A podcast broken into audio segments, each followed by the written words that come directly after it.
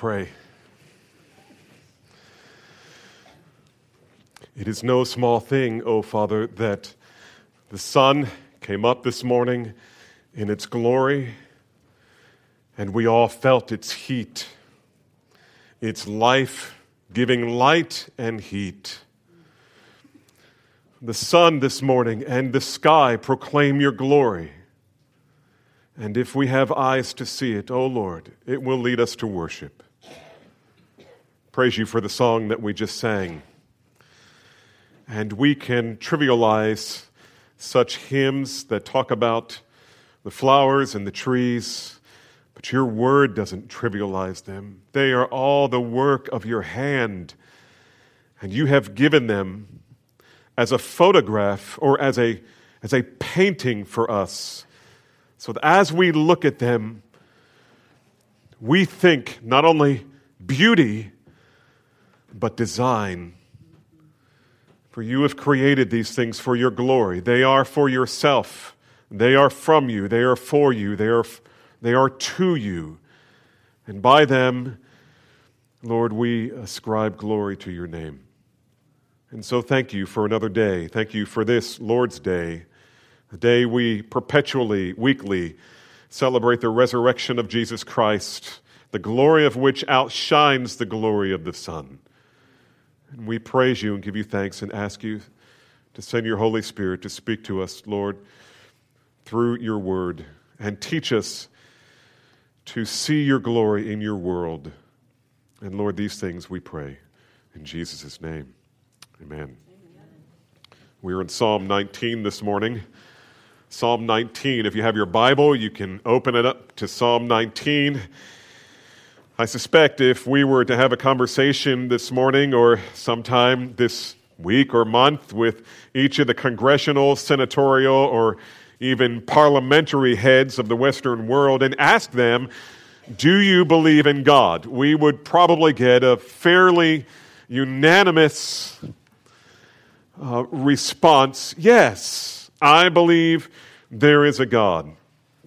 I think there would be a good bit of unanimity on that point. Whether they believe it or not, they might want to win points with evangelicals. But if you were to ask the corresponding question, does God speak? The atmosphere in the room may become a little uncomfortable. You see, it's one thing to say that you believe in God, it's quite another to affirm the notion that God speaks. It's safe to believe in a God who doesn't say anything. We are comfortable with the idea of a God who created the universe and wound it up like a top and now simply observes it from a distance. That kind of God doesn't poke around in anyone's life. That kind of God doesn't stick his nose in anyone's personal business. But if the God who exists actually has something to say, we can be sure that he will say some things that we don't want to hear. Better than simply to believe that there is a God who is all powerful but who reserves his right to remain silent. The problem, of course, is that the God who created the universe with a word and upholds everything by the word of his power has much to say to the people in this world. As Francis Schaeffer said, there is a God, and he is not silent. There is a God. And the Word of God tells us all about this God who created everything. For our enjoyment, yes, but that even in that enjoyment, it would turn our eyes and our hearts toward Him. And Psalm 19 is about the communication of God to man, or the revelation of God to man. There are other Psalms that speak about God's word. Psalm 1, for example, talks about the man who is blessed and fruitful because his delight is in the law of the Lord, and in his law he what? Meditates day and night. And of course, that Psalm 119 that Keith read from a little while ago the longest chapter in the Bible. Isn't it interesting that the longest chapter in the Bible, hands down, not, nothing's even close to the length of Psalm 119. And yet, the entire psalm is about the written word of God. Psalm 19, then, is also about God speaking. It's about God speaking about himself and God speaking about us. In Psalm 19, we find God speaking about how he communicates, how he reveals himself, how he leads us by his words. It is God telling us that he is not silent and why that is good for us. God has never been silent. From the very first day, well, not the first day of creation, but the first day of man's existence, we've talked about this before. Man was created perfect, but he was incomplete. Man needed woman to be complete, but even they were incomplete in terms of knowledge. Though there was no sin, and though they surely were brilliant people, yet they needed God's word. They needed his counsel. They needed him to step into their world and say, Listen, there's a danger in this garden that you don't know anything about. And I'm here to tell you and so eat, feast on everything, every tree in the garden. Enjoy it to the fullest. But if you eat that one tree, you will surely die. God has always spoken, and his speech has created the world, and by his word, he has created his people.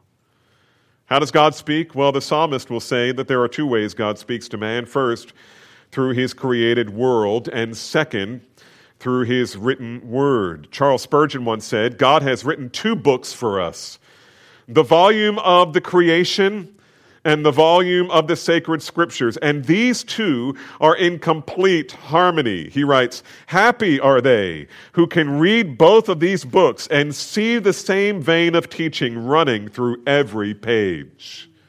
God's written word and God's creation are perfectly align. No matter what scientists may say, they are in perfect sync. And so, if you want to be truly educated in this world, if you want to be truly educated, master these two books. Master the scriptures and master the book of creation. Um, the psalmist is going to tell us about both this morning. And let's allow him to speak, shall we? Let's stand together and read Psalm 19. Psalm 19. Listen to the word of the Lord. To the choir master, a song of David. The heavens declare the glory of God, and the, su- the sky above proclaims his handiwork.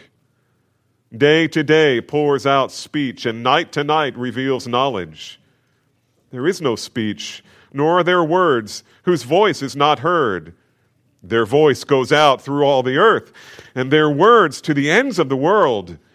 In them he has set a tent for the sun, which comes out like a bridegroom leaving his chamber, and like a strong man runs in its course with joy. Its rising is from the end of the heavens, and its circuit to the end of them, and there is nothing hidden from its heat. The law of the Lord is perfect, reviving the soul. The testimony of the Lord is sure, making wise the simple. The precepts of the Lord are right, rejoicing the heart. The commandment of the Lord is pure, enlightening the eyes. The fear of the Lord is clean, enduring forever. The rules of the Lord are true, they are righteous altogether. More to be desired are they than gold, even much fine gold, sweeter also than honey and the drippings of the honeycomb. Moreover, by them your servant is warned. In keeping them there is great reward. Who can discern his errors? Declare me innocent from hidden faults. Keep back your servant also from presumptuous sins. Let them not have dominion over me. Then I shall be blameless and innocent of great transgressions. Let the words of my mouth and the meditation of my heart be acceptable in your sight, O Lord, my rock and my redeemer. And all the people said, Amen. You can be seated. There's actually three natural divisions here, and if I really wanted to do this right, we would perhaps divide it into three different sermons, but the danger of that is you lose continuity. And so let me do this in one message, and then you can go back and study each of the three sections and make your own discoveries along the way. And there are many to make. I hope that you are discovering things in the Word on your own and not merely requiring to be spoon fed.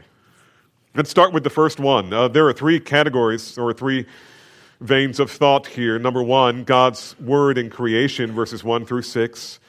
Secondly, God's Word in Scripture, verses 7 through 11. And then God's Word in the worshiper, verses 12 through 14. Let's think about the first one, or what Spurgeon uh, called the first book the book of creation, the Word, God's Word in creation. In the first six verses, David tells us that God speaks through what he has made. Not in some kind of animistic way where material objects have some kind of, um, they're possessed of some spiritual personality. Um, remember when our kids were young and that Disney cartoon about um, Pocahontas came out. We wouldn't let, it, let them watch it. As far as I know, they haven't watched it, right? oh, they probably have. But, um, but you remember uh, the trees would talk and it, rocks, or I don't know, whatever the inanimate objects would speak. That's not what he's talking about. Rather, he's talking about the sense that creation offers irrefutable evidence that there is a God. If the creation says nothing more than that, it is said the main thing. The heavens, verse 1, refers to the sun, the moon, the stars. The sky above refers to the lower atmosphere, the clouds, the weather. Think thunder, lightning, rain, Texas hailstorms, tornadoes, and hurricanes. We get them all here.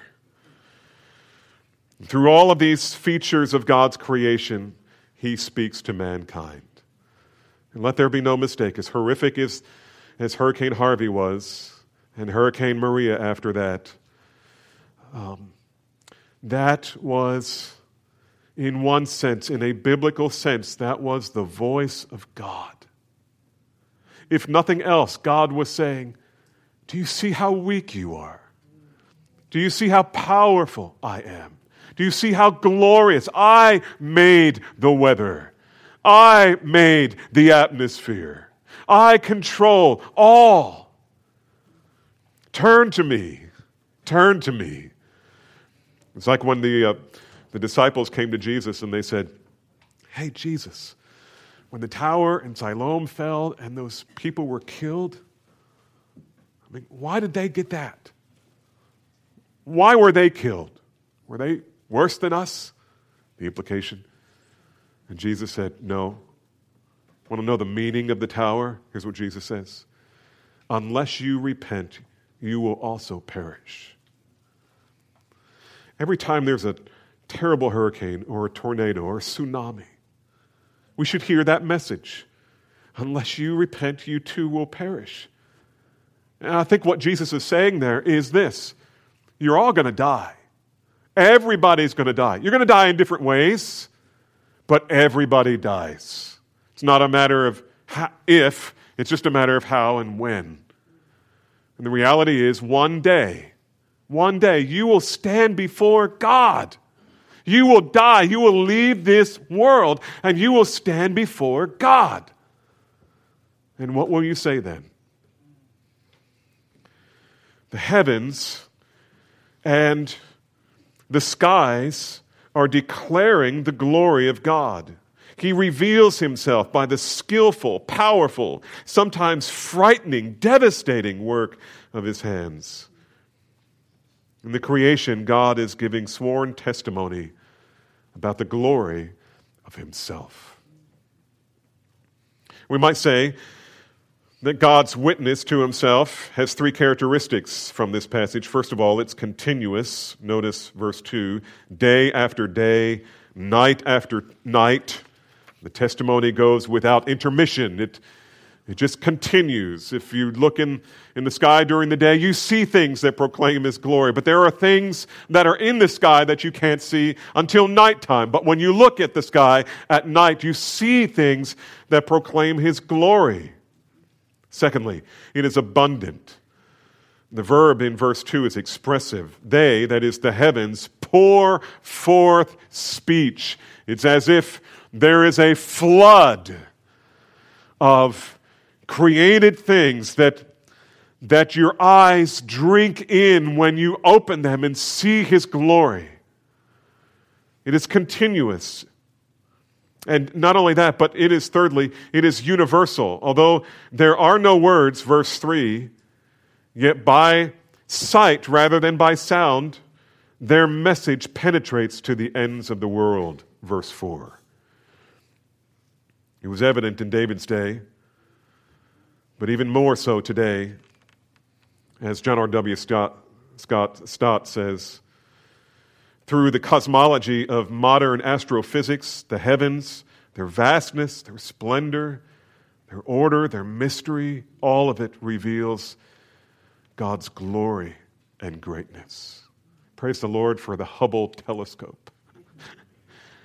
In an effort to see things that are not there, they have revealed things that are. All of it created by a glorious and eternal God. Even though the creation does not speak with words, its message is heard all over the planet by all men. Steve Lawson says, No person anywhere on earth is without God's revelation through creation.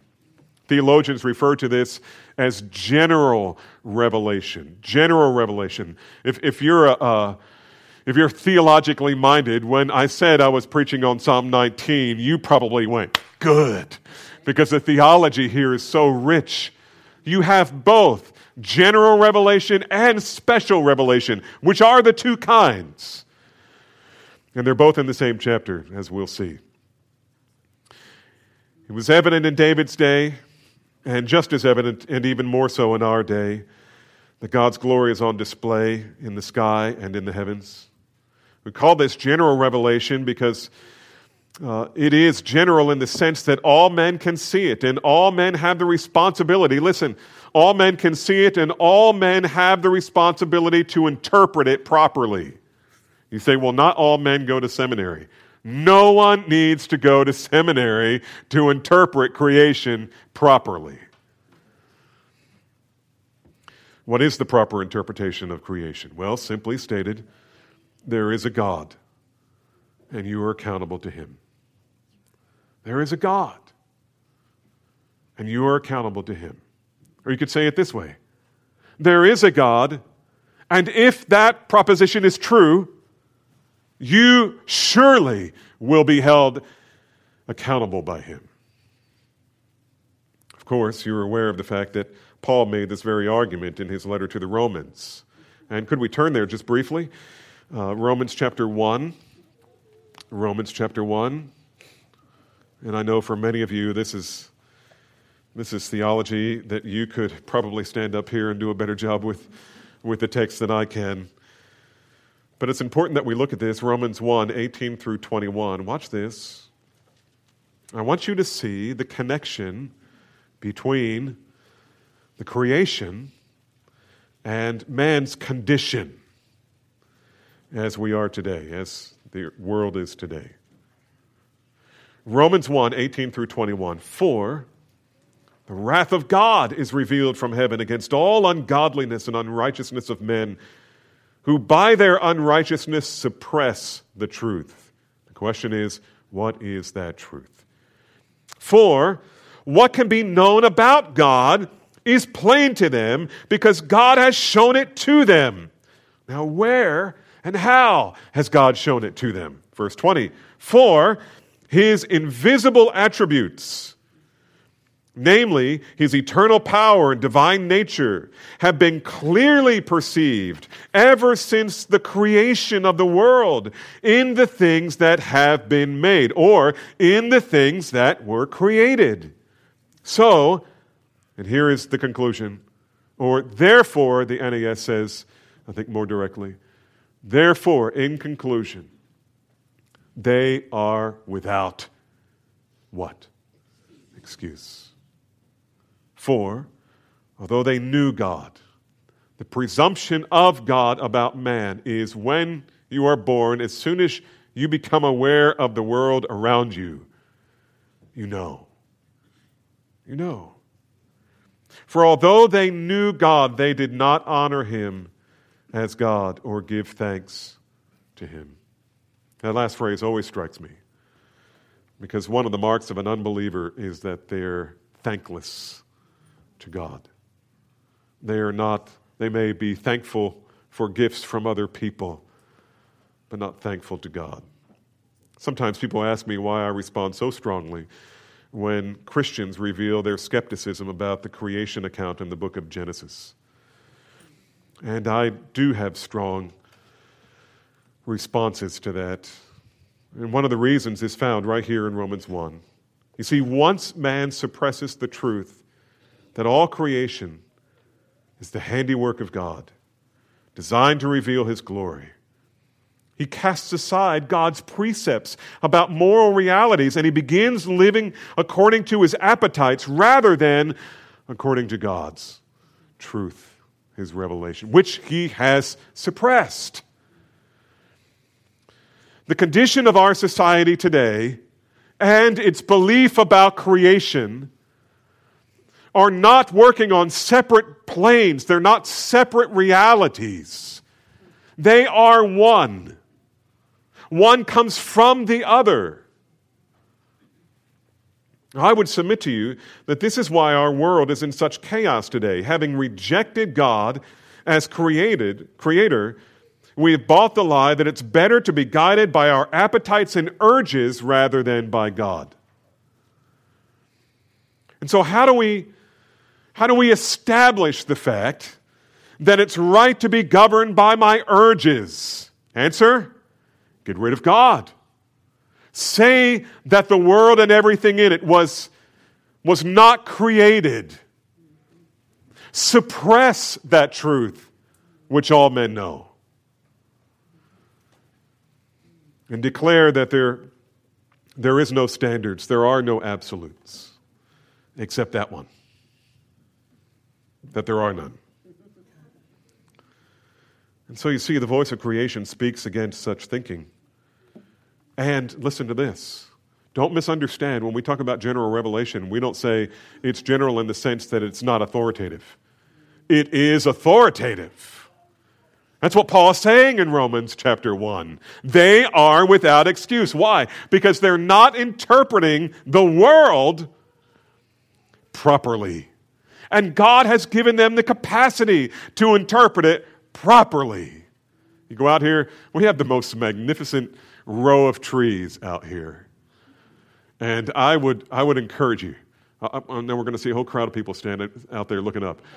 But go to the last one and look back at, at the row of them, but especially that first one. Sometimes I leave my office and I, I walk just to help wake me up so I can study and think. And sometimes I go out and I look at that tree and I think, that's the most gorgeous, complex. I've never seen a tree who, whose boughs are so intertwined. There's, there's one place where they've all kind of merged together and there's a hole in the middle, and it's just beautiful. It's beautiful. They were little bitty things. That flagpole out there, that flag used to fly freely when I came here. Wow.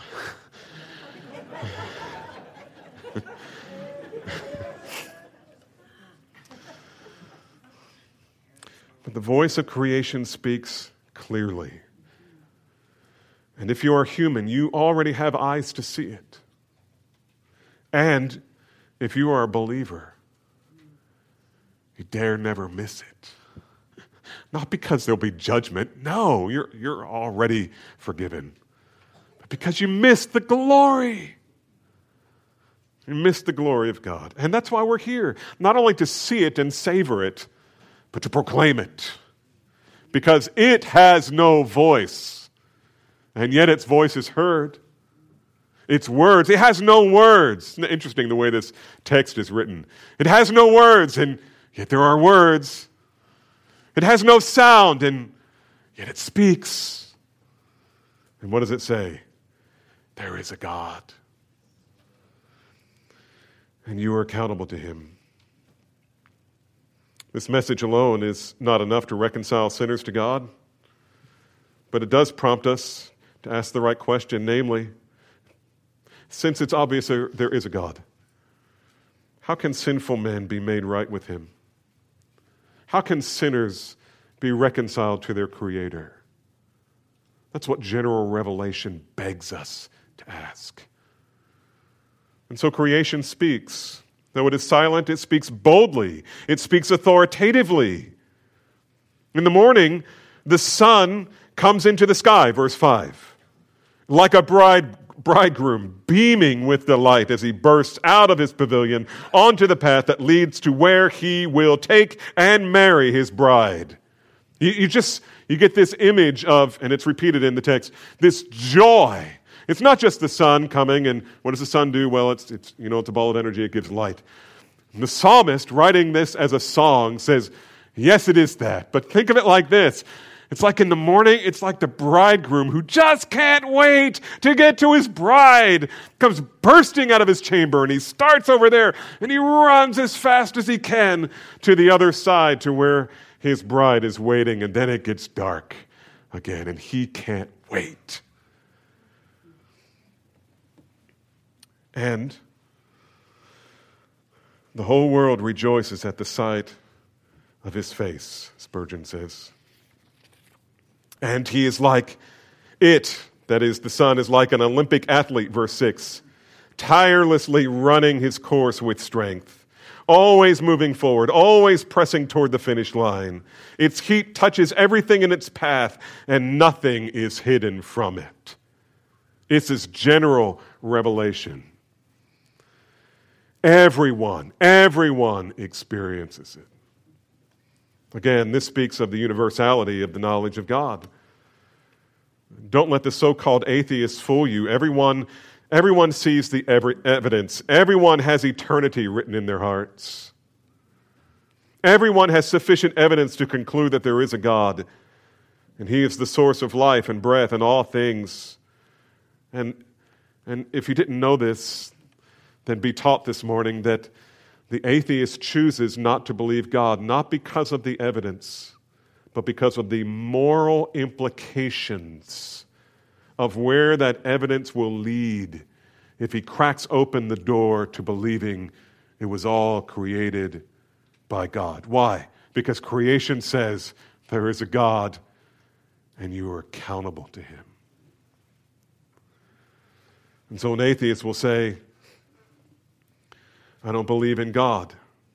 And God says in Romans 1, I don't believe in atheists. It's not that they don't believe, it's that they hate what is true. This is the Word of God in creation. And then, secondly, the Word of God in Scripture.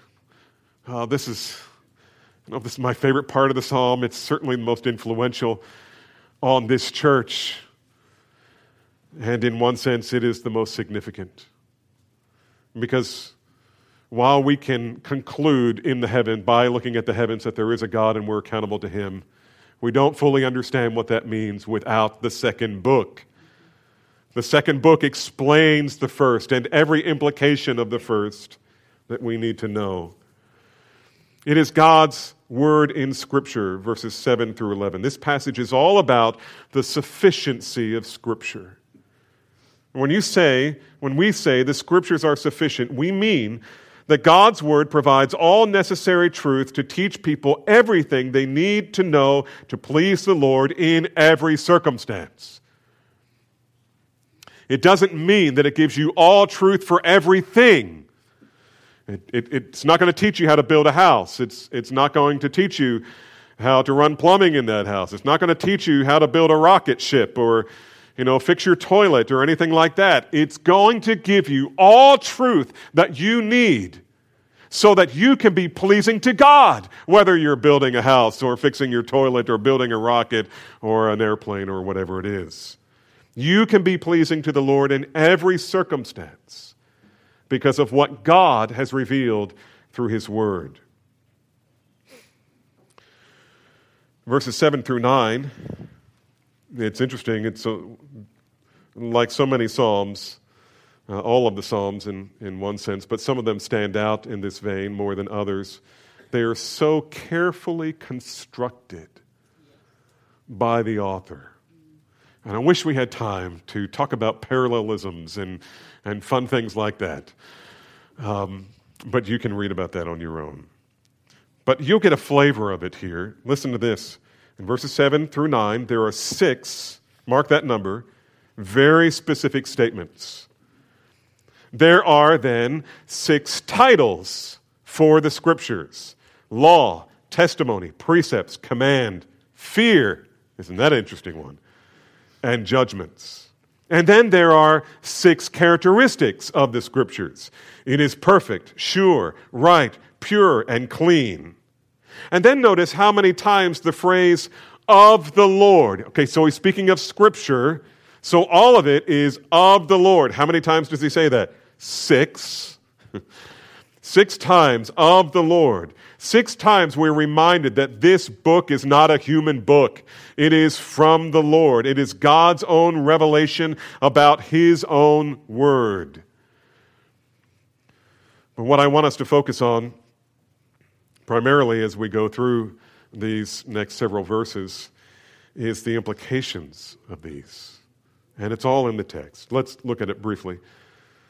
Verse 7 The law of the Lord is perfect, restoring the soul. The law of the Lord is perfect, restoring the soul. The word for perfect here means complete. It is perfect in the sense uh, that it is not in any way incomplete.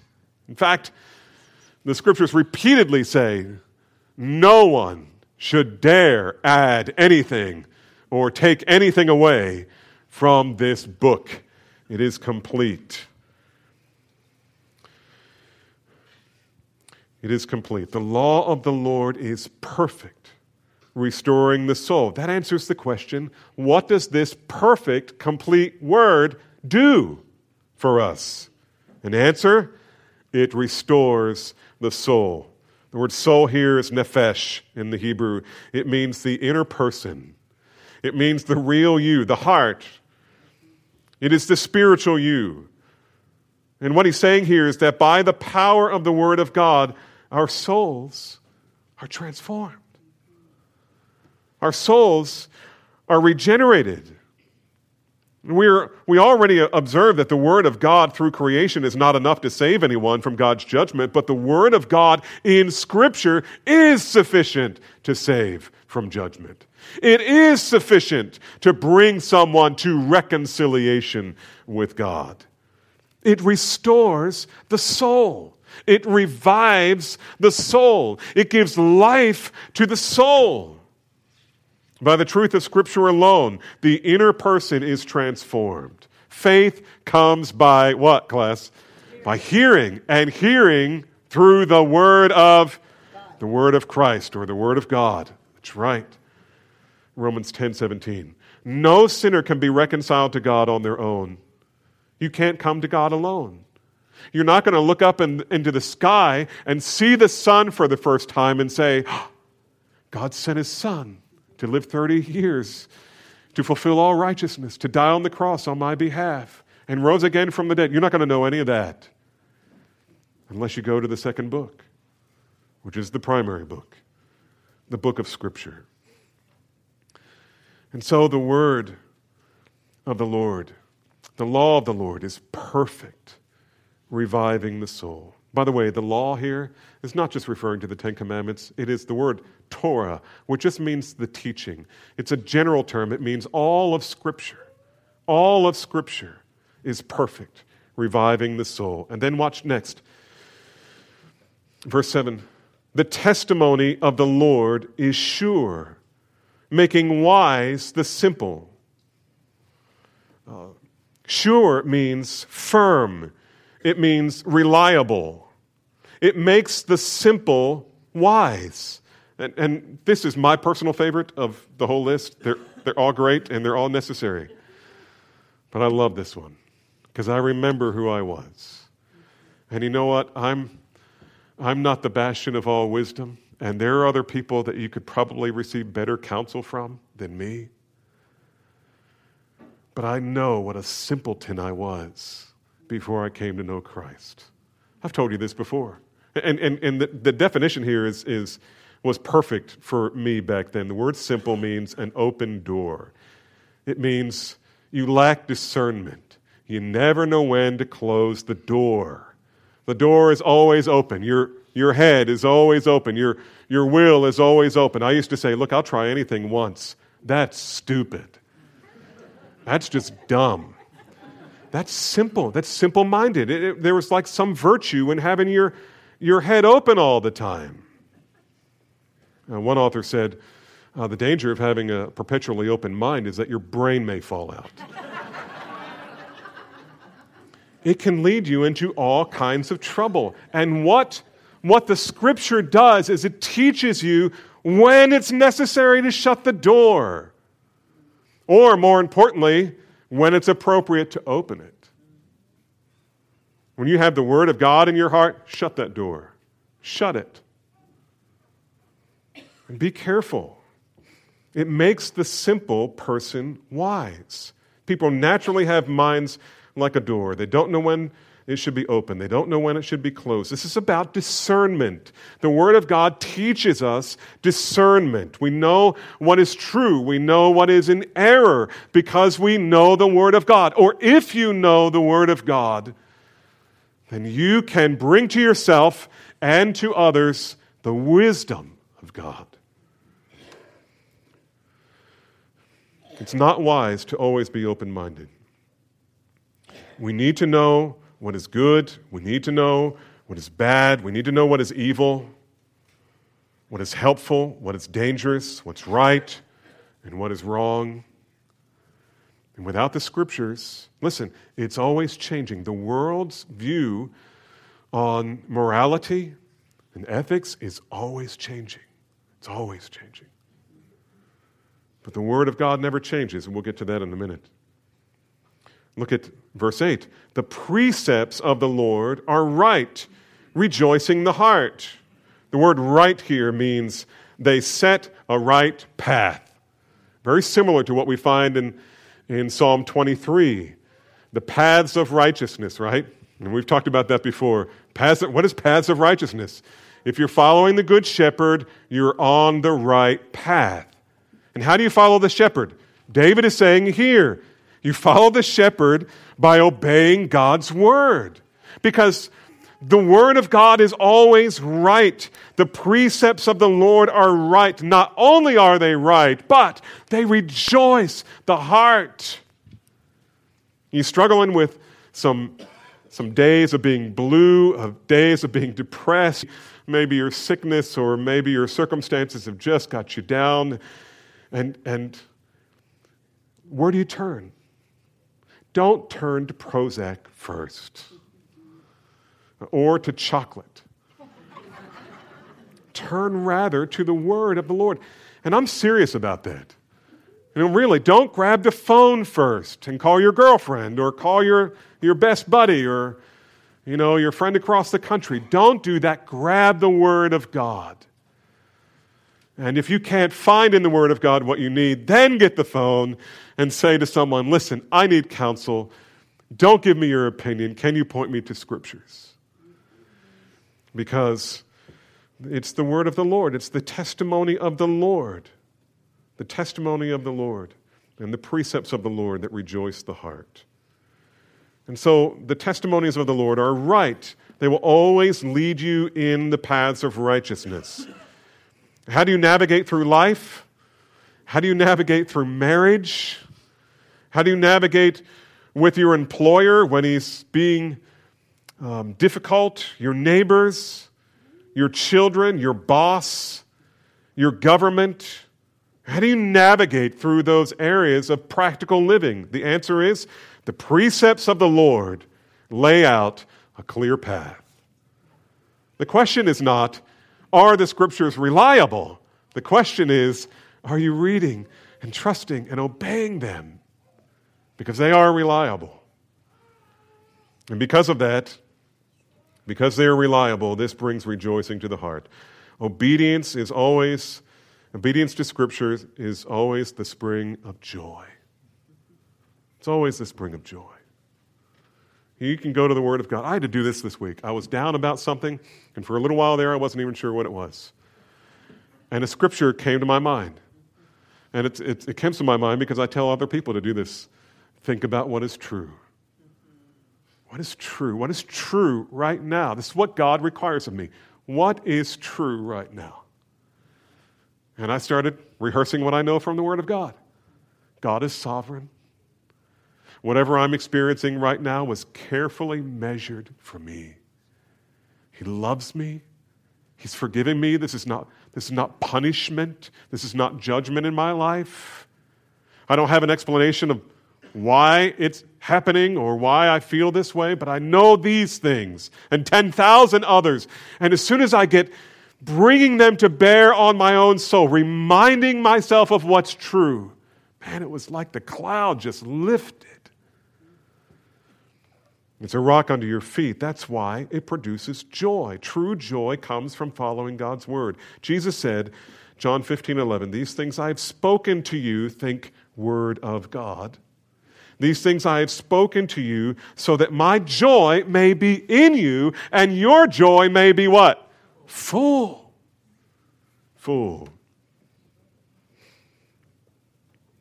This should be so precious to us. You can main joy, maintain joy and lead others into joy by learning to obey the Word of God because Scripture is God's fountain of joy. And then verse 8 the commandment of the Lord is pure, enlightening the eyes. Pure means clear. Um, you could say God's Word gives clarity. It enlightens your eyes, it enlightens your heart, your mind. It enables us to see and evaluate clearly. When we face difficult trials in life, we need clarity. When false teaching comes knocking at your door, sometimes literally, you need clarity. When your emotions go out of control and it's hard to think right, you need clarity. When God gives it uh, uh, God gives us clarity, and He does it very specifically through His Word. Listen, here's what we tend to do God, give me clarity. Give me clarity. I, I don't have it yet. God, give it to me. Give me clarity. Give me clarity. Lord, I can't see things. My emotions are out of control or my circumstance. I don't know how to respond. Lord, help me, help me, help me. And He's saying, I'm speaking. It's all right here. The Word of God is always speaking. The Spirit of the Lord is always speaking. If you have ears to hear. But apart from the Scriptures, the Holy Spirit does not speak. He speaks through His Word. You don't have to be looking at the pages, you can have it hidden in your heart. But the only reliable source of truth from God is His written Word. It gives clarity the commandment of the Lord is pure, enlightening the eyes. And so God gives us clarity by His word. By Scripture, we learn that even death cannot kill us. We know that God is causing all things to work together for good to those who love God, to those who are the called according to His purpose. I was praying that with a family member yesterday. Don't ever allow that scripture to become cliche or trite. This is precious. Paul was writing to people who were being killed. For your sakes, we are being put to death all day long. Same context, same chapter. This was the persecuted church, and yet he was saying, God causes all things to work together for good to those who love God. Unbelievers don't know that. They don't have that kind of clarity. They don't know how to look at their world and interpret it properly. But we can.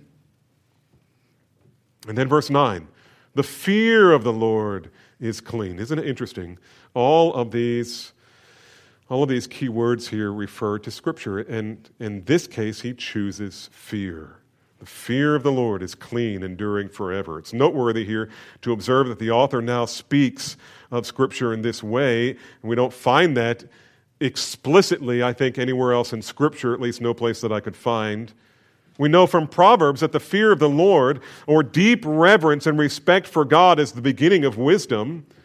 The Scriptures teach us that, uh, that this is wholesome, uh, winsome, imparting of fear comes from the Word of God. It is not a fear that causes you to think that judgment is about to fall on you, but a reverence that causes you to respect God and say to Him, Yes, sir. Yes, sir. Whatever you require, I will do. Yes, sir. Usually, when the Old Testament speaks about fearing God, it's a reference to worship. You come to worship in the fear of the Lord in the fear of the Lord. So, in, in one sense, the Word of God is our worship manual. We know how to worship God from the heart. The expressions may be different, but from the heart, what it means. What kind of worship does God receive? He doesn't receive every kind of worship.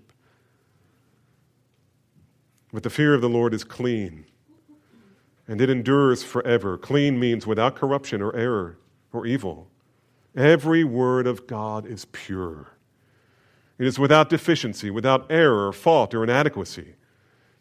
It, along with the God who spoke it, is the most uh, clean and pure thing in the universe, the most enduring thing in the universe.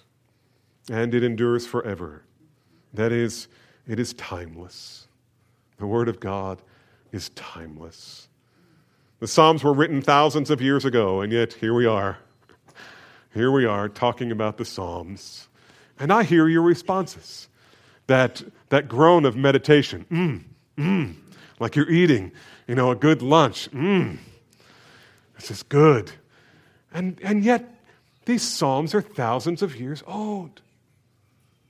And yet they still speak. They endure forever. Jesus said, Until heaven and earth pass away, before, until heaven and earth disappear? Not the smallest letter, not the smallest stroke of the pen will by any means disappear from the law until everything is accomplished. Matthew 5:18.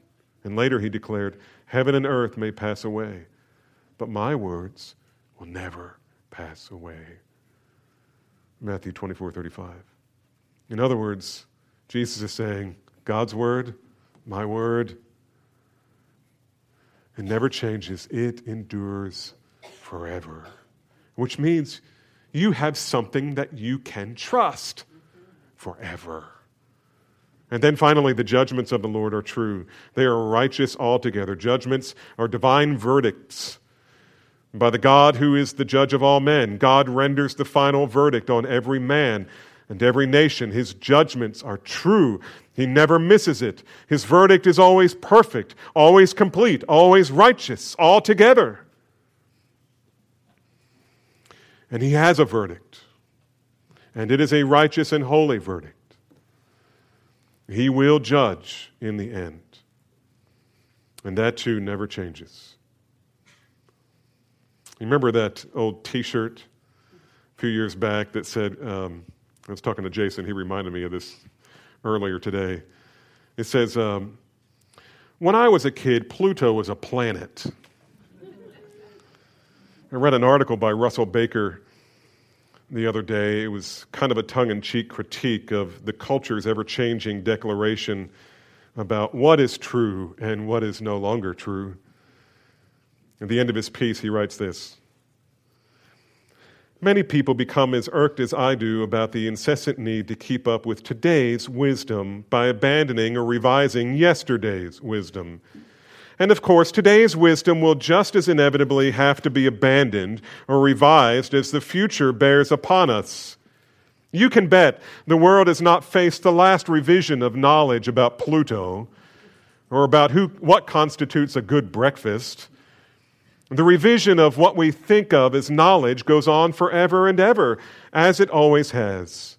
The truth about knowledge seems to be that its truth, its truth is only a sometimes thing. That what we accept as true this year will have to be abandoned as the world turns This endless abandonment and revision is usually said to result from progress. But suppose progress is also an idea doomed to be abandoned. What if there is no such thing as progress, but only change? Of course, Baker is right. And the wisdom of the world and what it calls truth is always changing. And that's because it's always failing. That's why it needs to be changed. The Word of God, however, is permanent, it's fixed, it's perfect, it's enduring.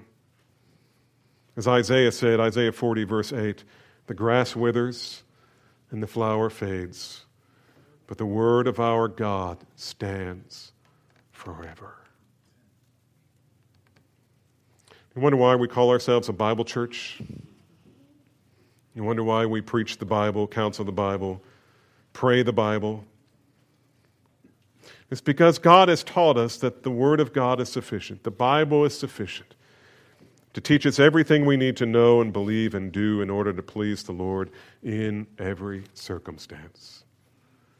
And not only that, but as we conform to that, and as we actually begin living in obedience to His Word, His timeless, unchanging Word, we discover more joy than we had ever known otherwise. And that brings us to the final theme in this passage.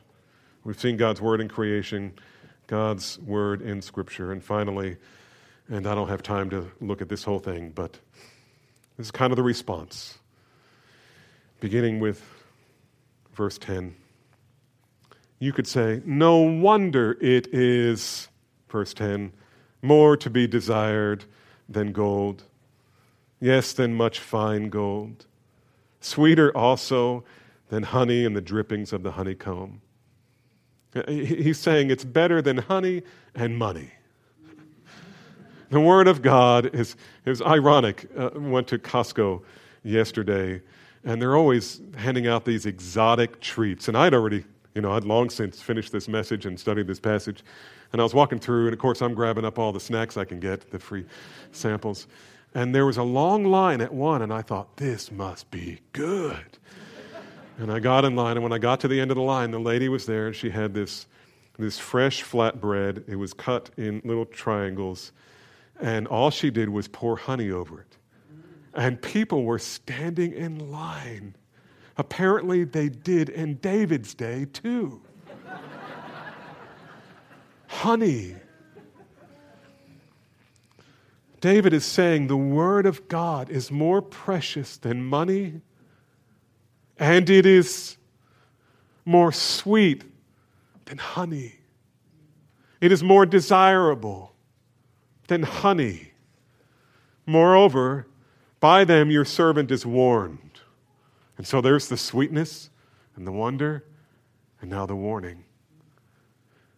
The Word of God gives us two things promises and warnings. Promises and warnings. It gives us more than that, it gives us lots of instruction. But along in that instruction, promises and warning. Promises and warning. And the Word of God gives us to us Moreover, by them your servant is warned. And watch this. Here's the promise part. In keeping them, there is great reward. There's joy, there's reward. You know, if, if, if you married in the Lord, and both you and your spouse are living in obedience to God's word, you're probably going to have a great marriage. It's probably going to be great. Not perfect, but really good. Who can discern his errors? This is, this is an admission. Lord, I need discernment. I need your discernment. I have such little discernment on my own, I can't even tell the condition of my own heart. Who can discern his errors? Answer apart from the Word of God, no one. No one really understands how far off track they've gone or in what categories or in specifics. Who can discern his errors? Declare me innocent from hidden faults. You know what that is? That's justification. Justification. This is God declaring us righteous on the basis of another. Keep back your servant from presumptuous sins. Let them not have dominion over me. And Romans 6 will come along and says, Sin has no dominion over you. Then I shall be blameless and innocent of great transgression. And then how should you respond to this? Um, last verse. Oh Lord, let the words of my mouth and the meditation of my heart be acceptable in your sight, O Lord, my rock and my redeemer. Lord, you've just told me how. You've just shown me in your word that it can accomplish all of this. It gives me the promises I need, it gives me the warnings I need. It reveals things in my heart that I didn't even know were there that are causing problems in my life and dishonoring you. Oh Lord, don't let them rule over me. Remind me that you're sovereign and not sin. God, let the meditations, even the imaginations of my heart, be acceptable to you. And, beloved, one of the most wonderful things in the world, as you minister to other people, you minister to yourself and to those closest to you, is to be able to tell people listen, there's an answer to what you're now experiencing, there is an explanation, there is a resolution because you have God's word. It is sufficient and it never changes and it is in your hand. This is such a wonderful passage of Scripture, and there's so much more that can be said. I would just ask Paul said in Colossians, Let the word of Christ dwell in you richly. Are you rich in the word of God?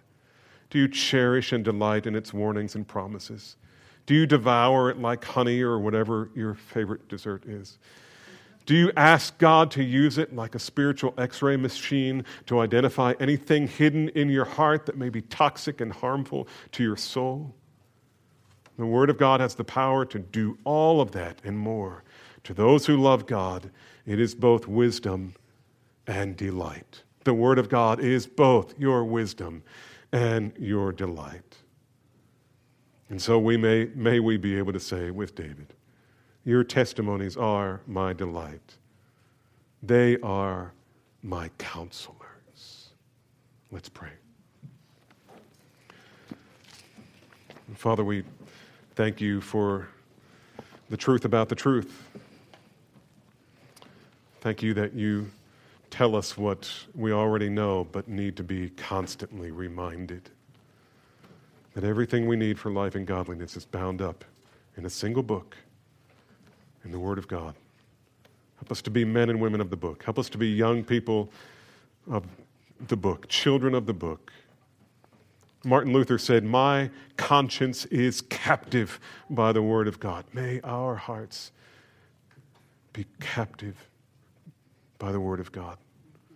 And may we know the joy of living it for your glory. For we pray it in Jesus' name. Amen.